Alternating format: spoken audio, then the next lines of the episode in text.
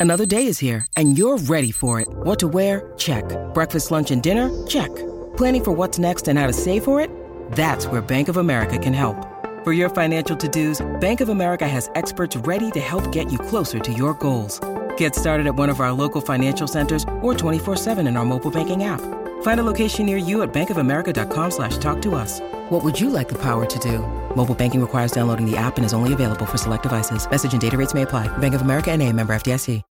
When you need mealtime inspiration, it's worth shopping Kroger, where you'll find over 30,000 mouthwatering choices that excite your inner foodie. And no matter what tasty choice you make, you'll enjoy our everyday low prices, plus extra ways to save, like digital coupons worth over $600 each week. You can also save up to $1 off per gallon at the pump with fuel points. More savings and more inspiring flavors make shopping Kroger worth it every time. Kroger, fresh for everyone. Fuel restrictions apply.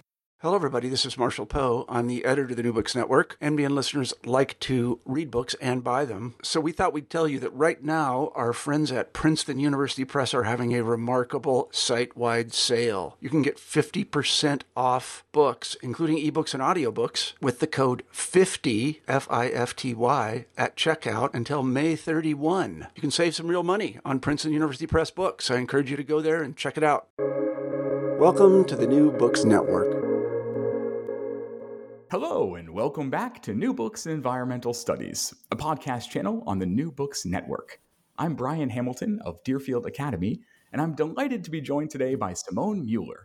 She is DFG Heisenberg Professor for Global Environmental History and Environmental Humanities at the University of Augsburg, Germany.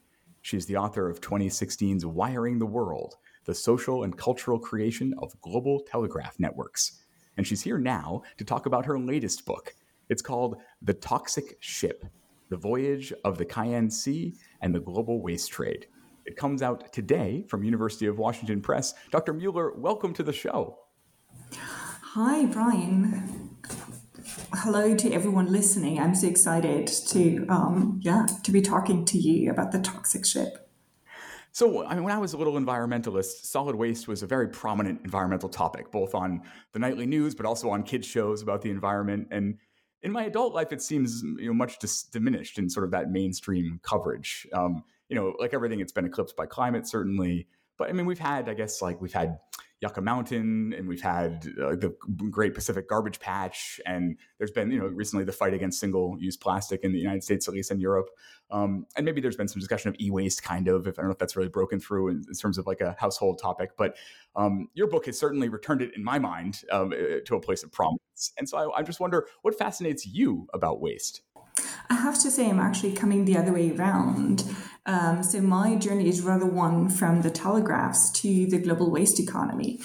And so I have to start out with saying I wasn't always an environmental historian, but I was trained as a global historian, fascinated about globalization processes. And my first book, um, Wiring the World, was on the social and cultural creation of global telegraph networks. And that was just such a neat story in a way about globalization. You have all those primary sources that are heralding how submarine telegraphs are bringing about world peace, and uh, all those scholars who kind of join in the chorus with yes, world communication is for global markets. It's the opening of, of world politics, the global governance really is kind of bringing the world together. And I felt at the end of the book that yes, there there is some truth to this global connectivity and all the positive aspects to it. But I wasn't quite content with just that perspective. And so I started looking for um, what I call the dark side of power. Kind of like the, what are, what are kind of like the negative effects of a globalized world.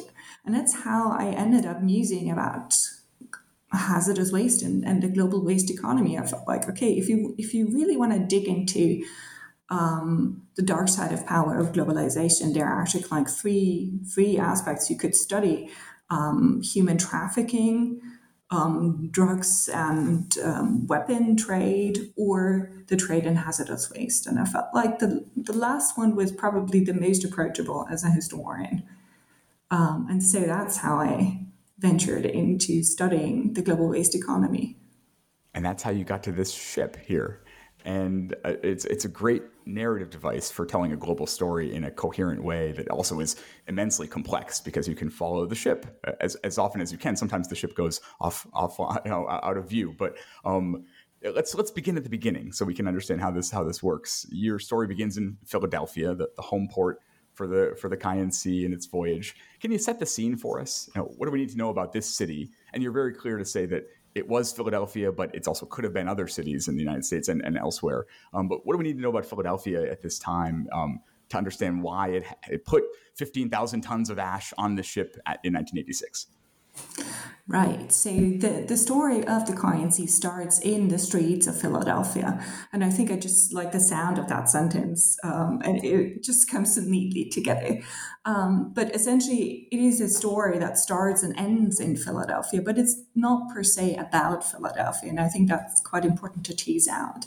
Um, but it rather starts in a city, in a US city in the 1980s that has been struggling immensely from like the financial downturn from unemployment and like all the um, downward spiraling effects that came with um, deindustrialization.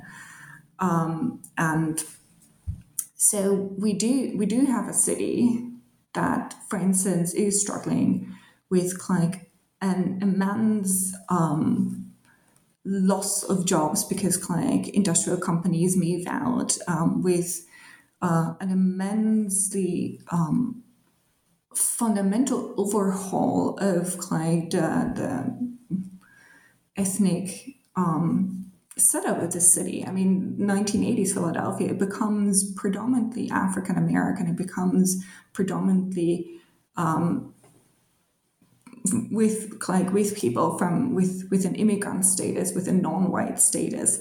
You have you have really like the more and more pitting against each other of like Philadelphia the city with like the counties around it that become predominantly white. Um, and so there's like the, the affluent suburbs and the struggling city in the middle. And I feel like that's a composition that we have not only in Philadelphia, but that we have in Pittsburgh, that we have in Detroit.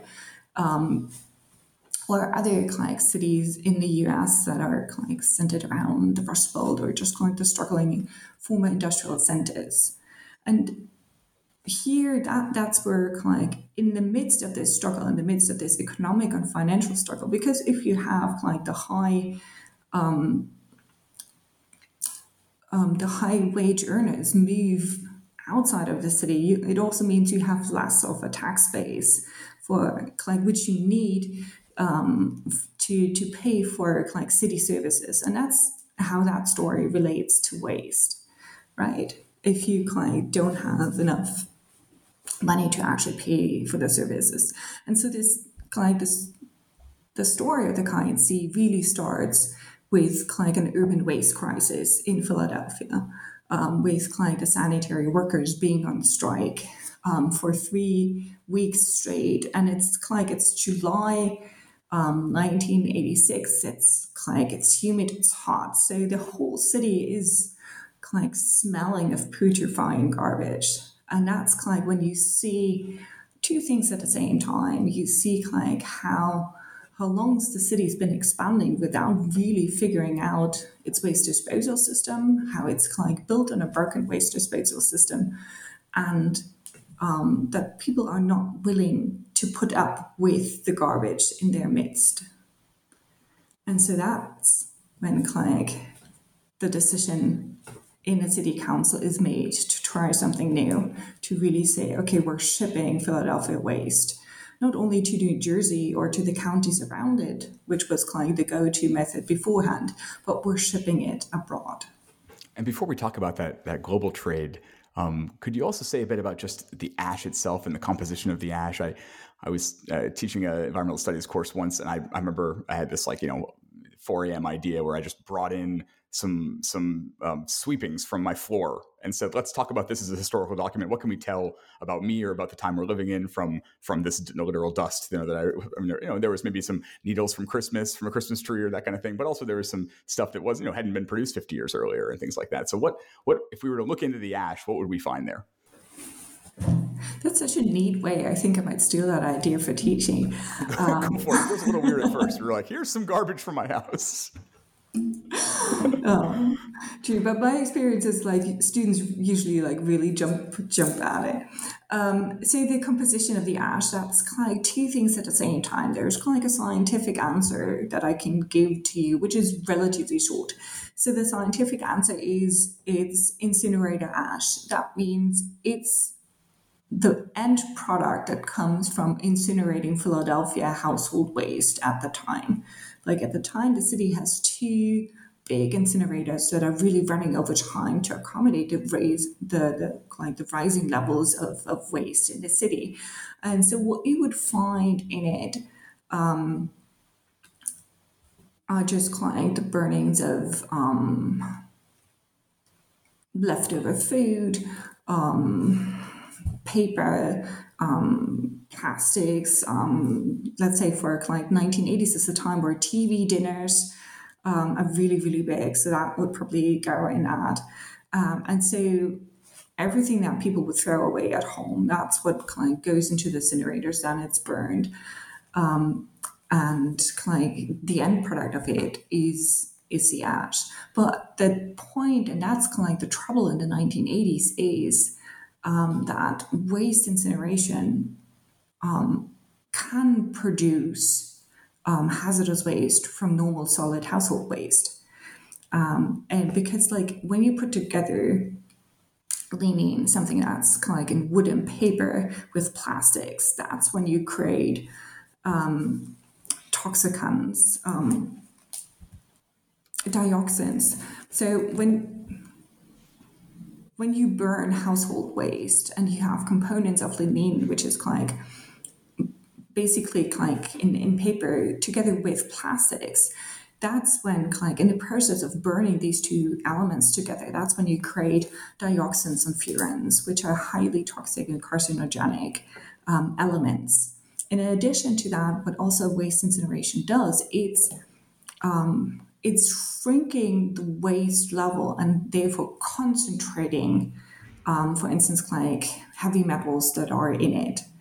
So, as much as we like waste incineration because it really reduces the amount of waste that we have, the process is um, difficult or questionable because at the end of it, it does produce something that's more toxic than what came in it, at least in the 1980s.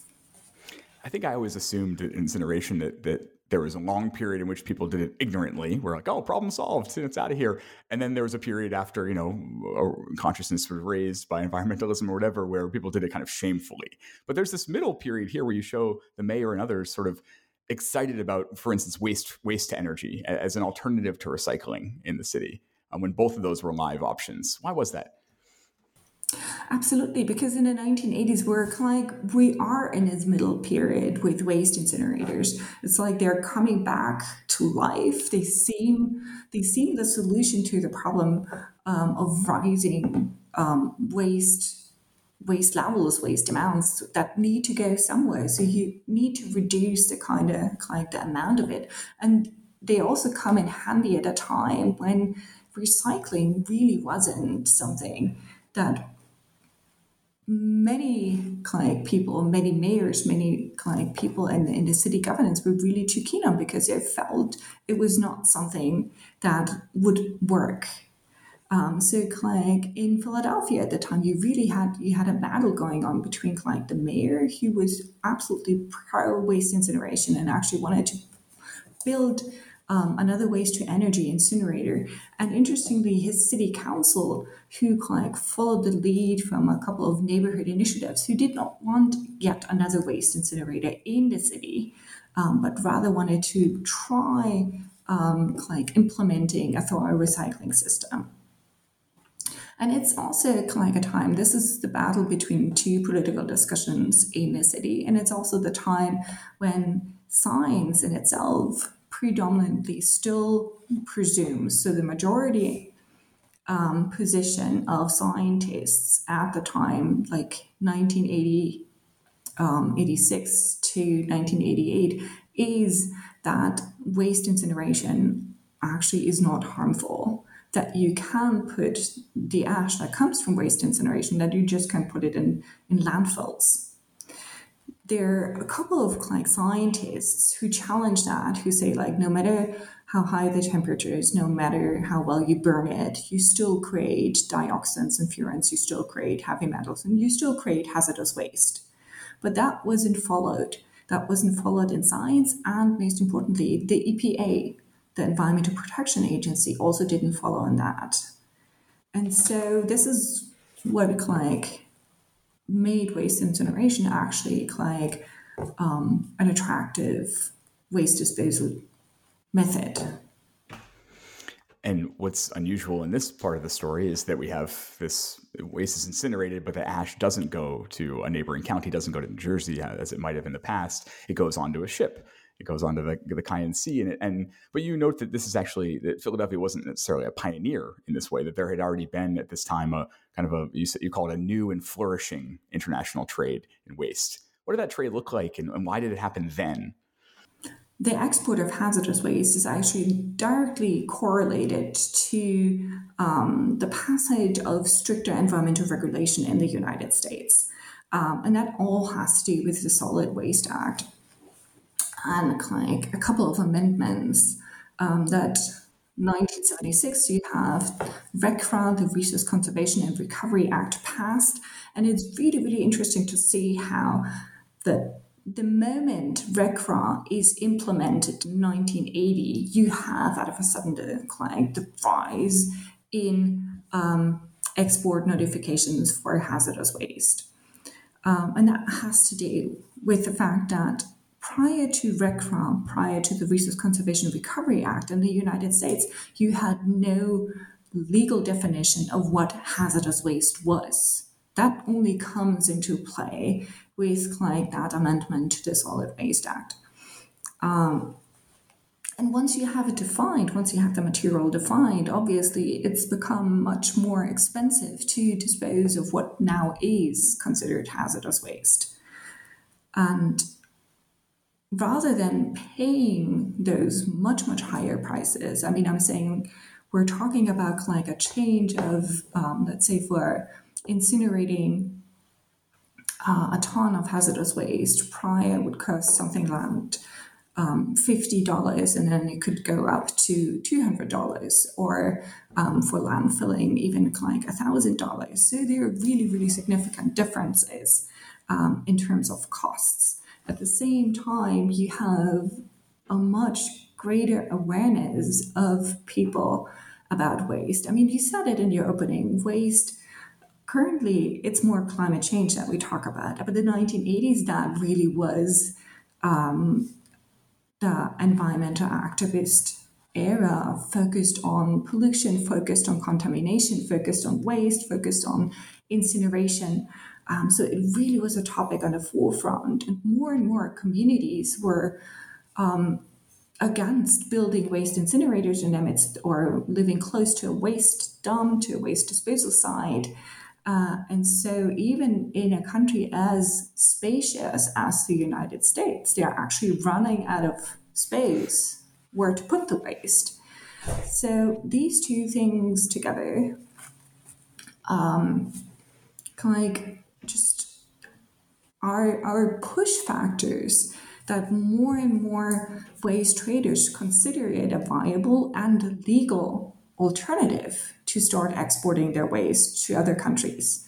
Because that is something that is really, really important if we look at the waste trade from a global perspective. Not every country has the same regulations as the United States. So 1980, RCRA in place, the United States has a pretty clear and pretty strict definition of what hazardous waste is, how it's supposed to be dealt with.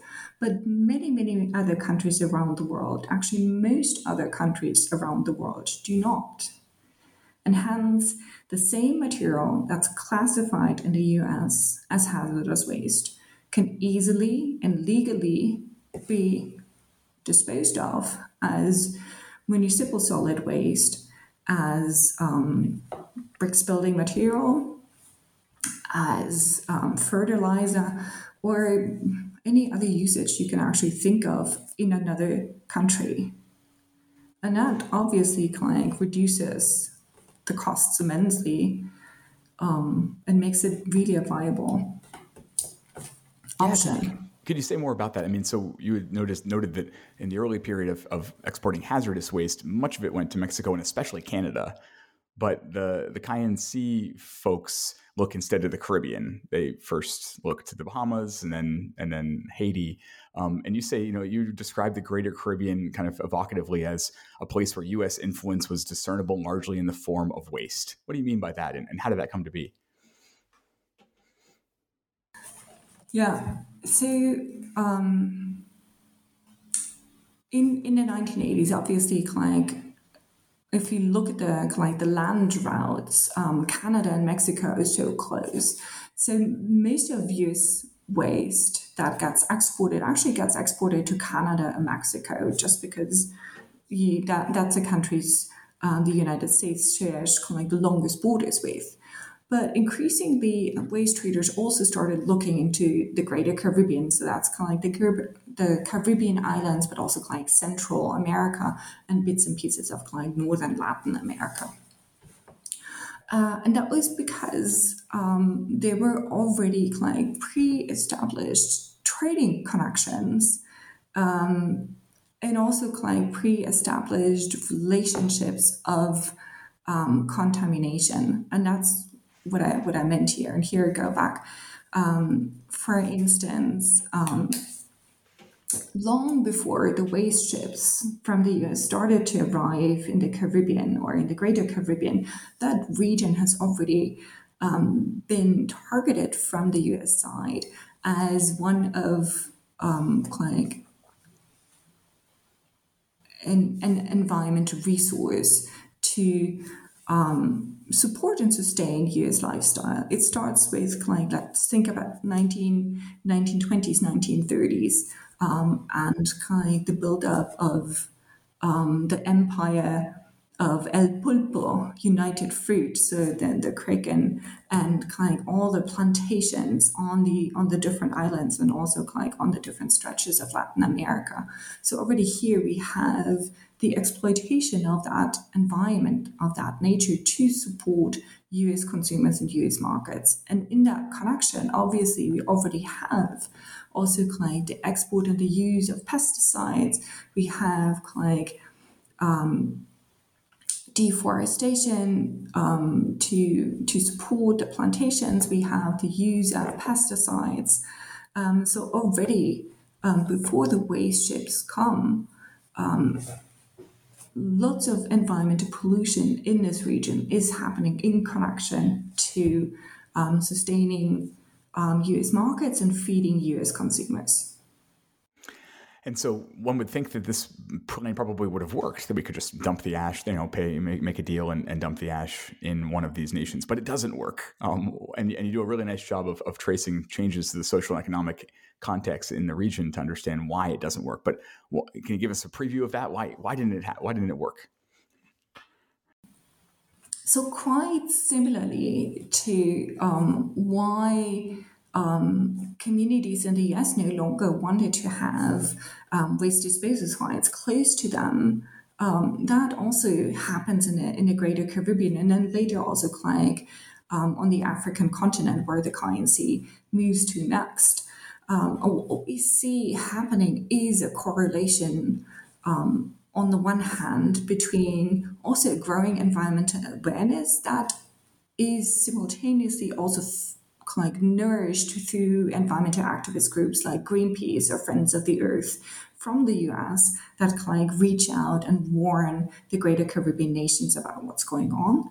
And that is coupled or that like environmentalism can actually like take off because at the time we also see a greater political and economic estrangement between many of the countries in the greater Caribbean and the United States. I mean, most um, noteworthy there is a, is a case of Panama where they have the Noriega government um, that really kind of gets in this um, in this fight with with the US of kind of violent protests against um, U.S. presence in Panama, with kind of the storming of the U.S. embassy, uh, and eventually kind of the CIA um, moving into the country and trying to kind of replace Noriega. So, um, in that context, it becomes fashionable to question U.S. presence and to question of the environmental um, exploitation of their countries. So they're no longer, US traders are no longer just seen as um, harbingers of um, development and progress, but rather um, as those destroying the livelihoods of people. And um, so what we see in, for instance, in the in the case of, of Panama, it's like directly linked to an anti an anti-Americanism that's rising at the time. In the case of Haiti, it's very interesting that like the protest against the ash that the Khian Sea ends up abandoning, um, for lack of a better word, um, in in Gonaïves, um, that happens right after the ousting of the dictatorship of, of Baby Doc. So this is like as part of the first steps in um, practicing democracy. Um, environmentalism gets coupled to democratic practice to neighborhood committees, and that really like then also pushes that kind of environmentalism that is very outspoken, very vocal against the waste exports from the U.S. to the Greater Caribbean. And alongside this uh, resistance from populations and in, in citizens of Caribbean nations, there was substantial concern within the federal government of the United States about U.S. firms and U.S. cities exporting hazardous waste abroad. More concern than I would have expected there to be. I'll, I'll be honest. Um, and and voices in both parties to some extent. Um, and so, what contributed? To, Why, why, you know, why were U.S. policymakers worried about this? And then, how did that lead to some? How did that inform policymaking? Yeah, that that is also kind of one of the surprises I had. I was I was fascinated to see um, Mike Synar, for instance, um, discuss like as as as head of the the powerful um, committee of, of government operations, like really rally against the exports of hazardous waste. Um, I think their concern was not necessarily one about the environment in the Greater Caribbean, but their concern was one of foreign policy and um, the image of the United States in the world at large.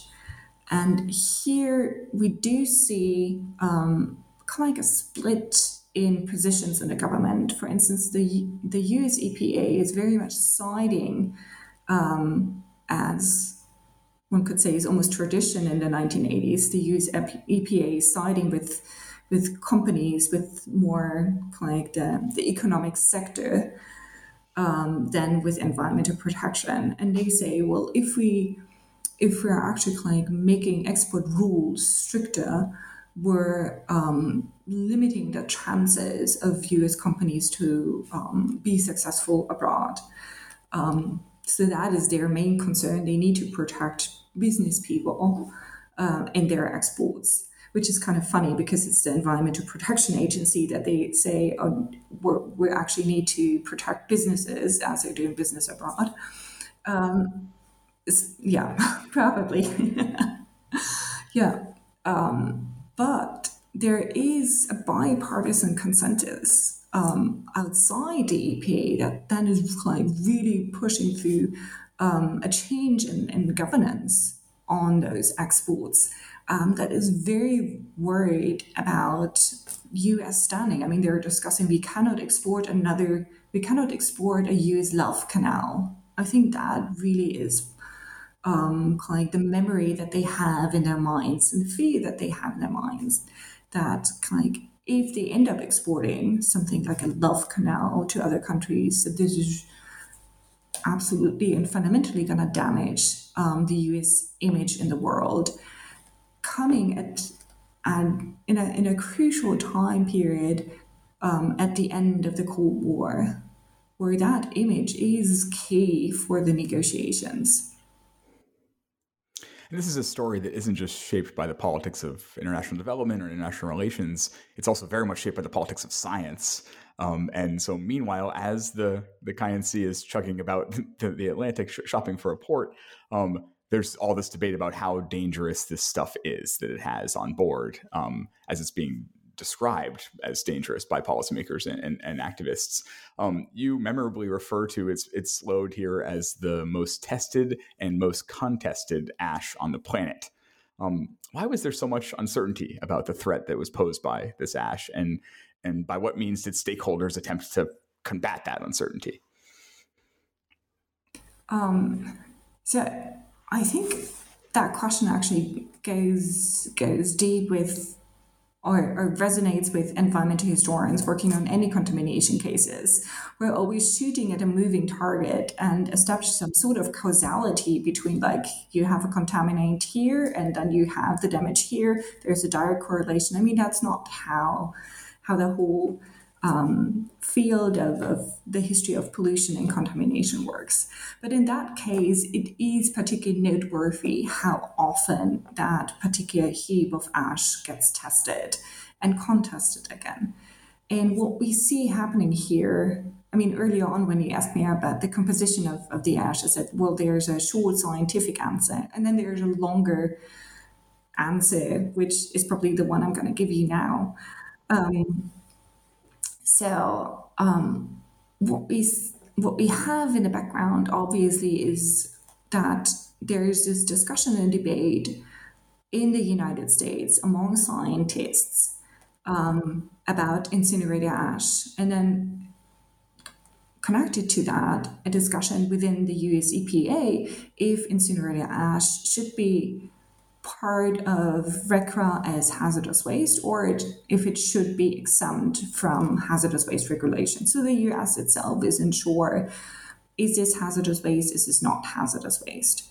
So that is one point to the puzzle piece. Another point that we need to understand is that the 1980s is also a time when we when scientists um, are now able to do much, much finer tests. So they're able to measure toxicants and parts per trillion. Um, and that is something that not every laboratory can do, and certainly not a laboratory in the Greater Caribbean. So the Caribbean nations, the Greater Caribbean nations, and also the African nations, they need to rely on the test results that the exporters give them or they need to like send it to another laboratory somewhere in another European country.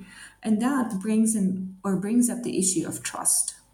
They need to trust that what the traders say is in the ash or is in the waste actually really is in it. And here is where um, like the breach of trust starts.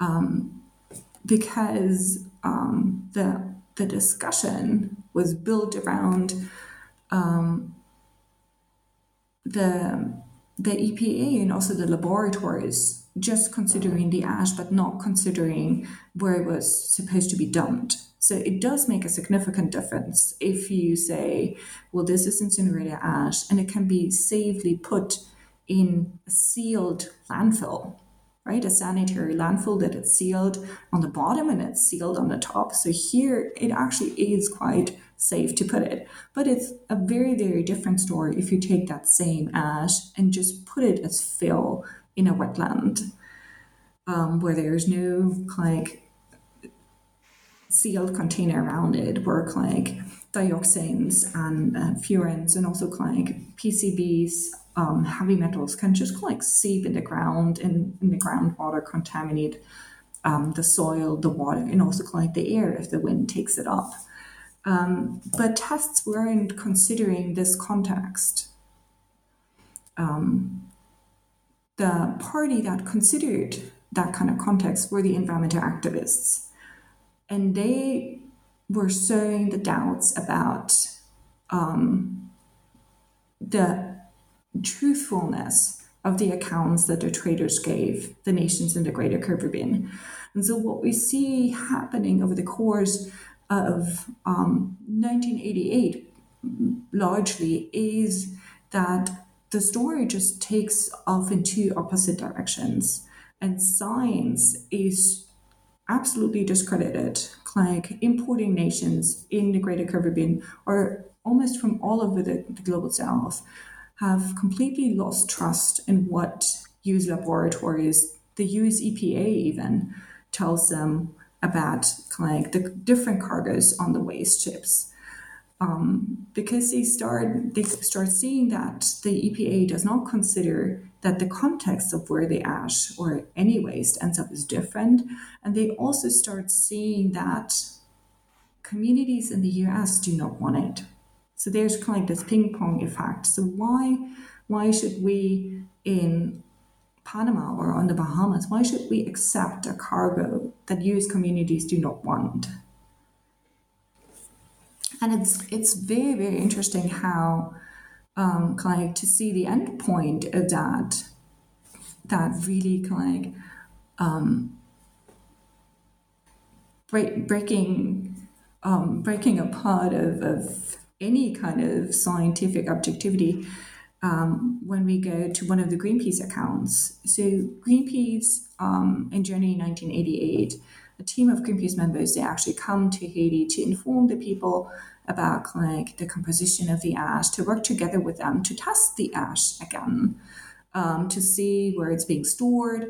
Um, and they hold a press conference. And um, when I was interviewing one of one of the Greenpeace activists there, he said um, he was so surprised to see how, um, in the minds of people, the life of the of the waste, the life of the ash, had taken on something completely different. And then he says, um, for all what it's worth, it, it could have been it could have been radioactive. We actually had to downplay um, the the dangers that were connected um, with that ash because they were afraid that there were kind riots about to break out because people were just not listening anymore to anything. For them, like toxic waste was as was simultaneously or was synonymous to um, nuclear waste.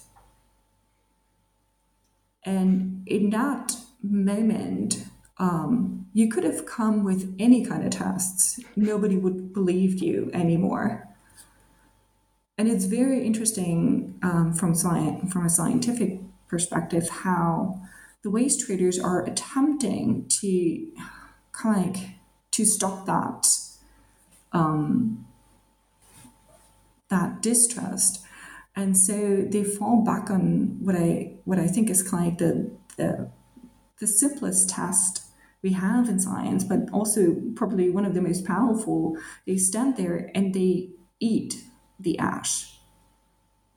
So he comes he comes to Haiti and he's like really kind of like eating eating the stuff and offering his own body, um, saying, "Listen, I, I don't fall dead from it." Um, displaying that he has no idea about kind of like the differences in chronic and acute poisoning. Um, yeah, but it, on on that end is it's really really interesting. Um, and it's really this this global resistance that's um, that's led by Greenpeace, but also by local populations and, and, their understandings of of the threat posed by the ash that that really cements the legacy of of the Khian Sea. As you, as you note many times, you know it's the the load itself is not the most dangerous hazardous waste that has been trucked around the world. Um, it's not that much. Fifteen thousand tons of ash is not a lot of ash as ash goes. I, I learned in your book. Um, but it was really the, all the attention that was heaped on it and and the political ramifications of that. And so, could you could you spin out a bit about about those ramifications? What happened? How did we get to, for instance, the Basel conventions? Yeah. So, as you quite rightly pointed out, I mean, in in like the larger scheme of the global waste economy, the Sea actually isn't the most dangerous ship that's out there among the toxic ships that we have. But um, what is super interesting is how it takes on a life of its own. And because, I mean, the story is one of the, the ship changing names, ship changing owners, um, from the Khian to the Felicia to the Pelicano to the San Antonio, it is a game of cat and mouse and it makes for such a good story um, for environmentalists um, that we learn a lot about like successful environmental campaigning. You need a good story, and the Sea was such a good story um, that you could, no matter what actually was happening about that one particular ship, you could still tease out um, the the fundamental um, themes and topics what the global waste trade actually stood for. And this is what um, like an alliance of um, environmental justice activists did. And so here, obviously, we have like Greenpeace on the forefront um, with their global waste campaign, but they were very clever in teaming up with local environmentalist groups from Haiti, from Panama, um, from around Africa. Um, and they were really, really successful in teaming up um, with the Organization of African Unity at the time. Um, and so, in that alliance, they were so strong and powerful to like push a process come to an end point, and the end point is the Basel Convention on the transboundary movement of, of hazardous waste and their disposal that had been cooking for almost a decade. It's not that the Khian Sea like single-handedly pushed through the Basel Convention, but it is it is the kind of scandal, it is the kind of um, campaigning one needed to bring that process to a successful conclusion. Yeah, and it's it, it, I have to note it is such a good story, especially as told by you. And I'm doing I, I can't do justice to it. And I can't ask questions that allow us to kind of trap the narrative. So you're going to have to buy the book. But it's also, as you're saying, it's a very politically useful story for for opponents of the global waste trade. Um, and yet you you conclude that the political utility of it really, um, in your words, kind of vanished completely in the 90s and, and the early parts of the 21st century. Um, why what, what thwarted the potential that it had? Yeah. So this for me, if if you ask me like what is what is kind of one of the most important chapters of this book, I think the story that I tell in my final chapter on what happens after the Basel Convention to me is almost the most important one because it puts that success story of the Basel Convention in perspective and says also a lot about like UN conventions and what um, happens to them once they are in place. I mean, something that we see now with of the Paris Agreement. Um, nations can agree on a lot of things, but it's the question of putting this agreement into practice. And here we also see kind the Basel Convention really, really stalling. Because um, two, two things happen at, at the same time. You have um, or actually three things happening. You have the Basel Convention right implemented at a time when um, US elections are just passed. Um, and so this momentum where, I mean, prior to Basel, we had um, Bush Senior versus Dukakis, and like both are actually kind of like running on an environmental ticket. Um, so out of a sudden, you have this presidential race where environmental issues are on the forefront, and obviously both are standing there and saying we support um, the Basel Convention, we support like tighter waste legislations nationally and internationally. Well, we're past this um, convention uh, or, or, we're past this election, and now um, U.S. legislators are faced with a con- conundrum that is. Um, with any um, UN convention, it's a matter of are you first changing federal legislation and then accepting or and then joining the UN convention? or um, are you joining the UN Convention and hence let the United Nations regulations actually override your own national legislations? And that is quite difficult given that um, environmental legislations in the US are not just um, an issue of the national level, but there are so many federal states that are also part of it. So, what would happen if the US joined the US Basel Convention? Um, it would actually allow an international governance body to override and to overwrite um, environmental legislations of all its federal states.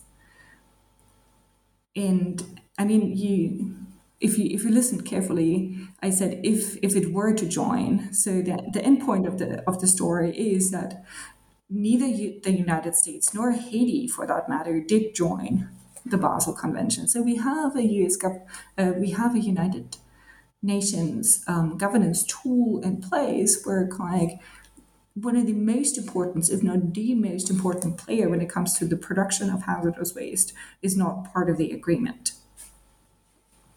So that is one of the un- unresolved conundrums that we have. Another one is in the Basel Convention itself, because the Con- Basel Convention, although it's followed by the Stockholm Convention, and the Rotterdam Convention, so there are more to follow in, in the 90s and the 2000s, it still has a loophole that's, I would say, um, as, as, as large as um, I don't know. Um, yeah, yeah, you could you could drive a ship through it absolutely, um, and that is that um, disposal is not permitted, but recycling is, and so the same schemes can actually continue. Um, they just get a different headline, um, and then there is um, um, waste exports still happening just under the premise of recycling. And that's what we see now with like e-waste, that's what we see with plastics, um, that the ships just continue to go um, abroad, um, saying they bring those um, waste objects or waste products um, for recycling to the other countries. And also like in the way it's implemented the basel convention very much happens still on a philosophical um, agreement on what waste and hazardous waste is which means that it still allows for a lot of difference between the nations or the members of that convention in terms of what they consider to be hazardous waste um, where they put thresholds um, what kind of methods um, they allow to be used for certain materials to be disposed of, what they consider as recycling, what they consider as second-hand material. And since there's only a philosophical agreement on a lot of these terms, it's actually a very weak convention. And the last thing that happens, just to add to this, is um, the kind of the bittersweet um, taste of success is that once you have um, such a regulation in place, it becomes really hard for environmental campaigning to target something. And that's also what we see now with like the, the climate accords. Like it's it's easier to rally against a villain, but once you have something like the Paris Climate Accords in place, um, you need to go down to to the nitty gritties of the details. Um, and that's also something that um, Greenpeace headquarters realized. And unfortunately, I would say now, as, as the historian looking at that story, um, they decided that Basel was enough of a success and didn't push further or didn't expand their campaign, some of the campaigners actually wanted, um, to not only look at the end product of of the, the global commodity chain, um, to not just look at the export of waste, but also to look at the relocation of dirty industries, the way um, primary resources are being extracted, um, but Greenpeace shifted in its campaigning rather again towards the um, dramatic images that we see with like the oil platforms um, and that. Yeah, one one thing that kept nagging at me while I was reading, and, and you you explicitly call attention to this in your conclusion, was that when all of this national attention was being um, was tracking the the Sea, and there was all this talk about solid waste in the '80s, it was just striking how little discussion there was about the production of the stuff that ended up being there. There's lots of talk about the consumption of it, lots of talk about the, the disposal of it, certainly, but but very little talk about the actual uh, upstream, the, how it all began. Um, and I wonder why you think that was, and and how much better do you think we're doing today at kind of attending to the entire life cycle of our stuff? So I'm gonna I'm gonna start with your second question because it's something that actually does give me hope uh, that we're doing better today than we were in the 1980s. Um, we're actually like recycling rates up, reusing rates up.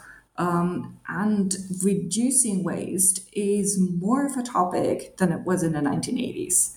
Um, having said that, we're still facing, I mean, the, the level of, of waste is still rising. Um, so reduction and reuse and recycle really hasn't um, had the, the effect that environmentalists would have hoped it it does. Although it's more of a topic, it's more of a practice. Um, so there's hope that we can actually like just scale it up. Um, I think the 1980s just wasn't a good time to think about like um, reducing waste, given that many industrial countries had just come, particularly the United States, had just come out of um, an economic recession. Um, it's Reaganomics. It's like more about like creating more growth um, and more expansion. It's also it's also still in this in this like post-war um, era of consumption, almost of overconsumption, um, as as part of a um, middle class identity. Um, and so topics like you actually need to reduce um, your consumption. You need to buy less. Just weren't something that would sit well with with kind of society at large. Um, yeah, and that comes later. Um, it starts in the two thousands. Um, yeah, particularly with kind of reducing and reusing. Um, recycling to some degree is there in the 1980s. Um, but yeah, I, I feel like the, the society in that particular moment just wasn't ready yet to act on it. I'd love to hear a little bit about about how you put the book together and the and the research. One of the things that I haven't allowed you to do justice to at all here is is how prominent and and interesting the corporate and the firm the corporations and the firms are that are commissioning and and um, charting and also you know funding and and also the laborers working on the ship itself um, how much they are in the book and how how exciting it is they are as characters. Um, stories about corporations and, and, business firms are always you know tough research challenges um, and I wonder how how you kind of stitch that story together. What kind of you know what kind of documents were you know do you wish maybe you wish you had available to you that weren't? You know is that what parts of the story are are still kind of the murkiest even after all of your your work here so, to be honest, like two years into the story, I almost abandoned it completely because of I felt like um, I'm I'm not finding the right entry point um, to um, yeah to the to the global waste economy, and part of it is that so many of the of the waste traders um, they've disappeared. They've not kept company records or company archive. Um, they've gone broke. Um, also, like on the importing side, oftentimes it's super difficult to figure out who the importer was. Um, it, you just oftentimes you just have a name and, and a town or a city where the importer came from. Um, and so it was so hard to stitch that together from like from the inside perspective of um, kind of like the economic deal that's going on. And I was I was lucky that it was just at that moment when I felt like I I running against dead ends that I changed my approach and I started doing oral history interviews. I'm like, okay, I'm not getting anywhere with the companies. So let's start talking to people. And that's when I started talking um, to journalists who had chronicled some of the some of the waste deals, not only the Khian Sea, but also the Mobro, um, the Bark, the Bunya, the Karin B, like lots of those ships. Um, and I started talking to um, some of the activists from the Times, some of the actors in Philadelphia. And that's when the story started coming to life to me um, through their memories, um, also through the materials that they had still like sitting in their basement um, on what they had collected um, about it. And step by step, it was really going back to the people that opened doors that I hadn't seen earlier on. And they would then kind of like usher me towards sources or um, what is really, really key in the story of the Khian Sea are the court cases. I mean, eventually, like the two traders, the two US representatives um, connected to the case, they get convicted. Um, and so there's a humongous paper trail actually sitting in like the National Archives in Philadelphia because of the court cases that you have. And that is what opens up um, the story to you or, or to me. And then, like, following down that path, um, one of one of the um, most beautiful collections that I encountered, and I'm just like um, encouraging everyone with with an interest in, in Caribbean history to to look at that source. Um, Duke University Libraries has a donation from Radio Haiti Inter. So Radio Haiti um, was um, like um, a, a, communications channel, a, a, a radio station that um, was very much um, like um, helping democracy take take hold in in Haiti, and they were following what happened around the Khian Sea from beginning to end, um, and so all these papers, like all the radio clips, um, are donated or have been donated to, to Duke University. Um, and so that was just a treasure trove to uncover that story or to tell that story, not only from a US perspective, but also from like the importer perspective, from the perspective of the Haitians and from like the environmental activists on the ground and the locals on the ground. Um, it was a little tricky to like to hear into and to translate Haitian Creole. Um, but it's just such a wonderful, wonderful resource. Um, that's so cool. Uh, well, I, it, the book is such an achievement, um, and I know readers are going to love it. And it's going to make my next question sound greedy. Um, but I wonder if you have any, before I let you go, if you have any current or future projects you're willing to give us a, a sneak preview of. Yeah. Um, so the toxic ship really brought me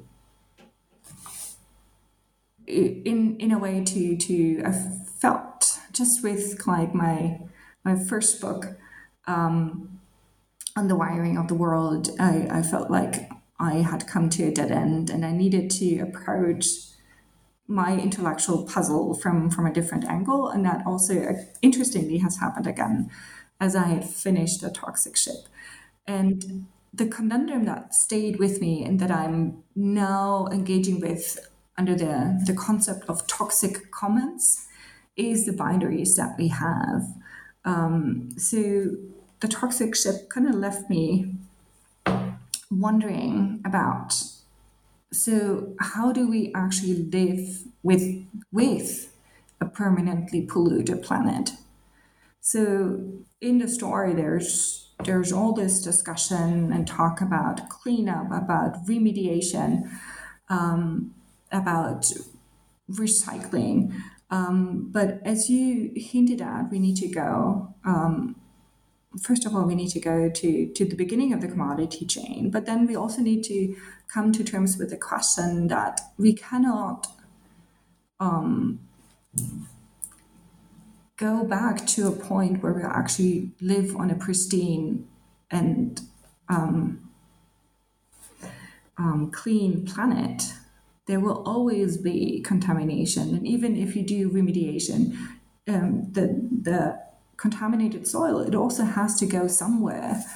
Um, and so with toxic commons, I'm grappling with, with the questions um, of how do we live well with an increasingly contaminated planet where um, it's actually a, a, play on words with toxic commons, how our common pool resources become increasingly toxic, increasingly contaminated. And at the same time, um, it becomes increasingly common for us to be exposed to that contamination, albeit to, to very unequal degrees. And so the question that puzzles me is how do, how do we live with it? Um, and how do we live with it in a way that it's not historically marked sacrifice zones? How do we live with it that it's not marginalized people, that this increasingly contaminated planet is not a reproduction of global inequality, of geographies, of, of racism, yet again?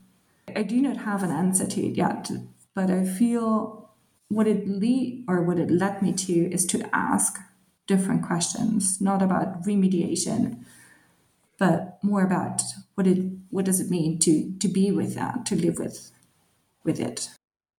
What a project. That's something for us to really be excited to look forward to in the future. Here in the present, this book again is The Toxic Ship The Voyage of the Khian Sea and the Global Waste Trade. It comes out today from University of Washington Press. Its author is, and my guest has been, Dr. Simone Müller. Simone, thank you so much for your time and for this book. Well, thank you so much for talking with me about it. It's been it's been a joy and a pleasure.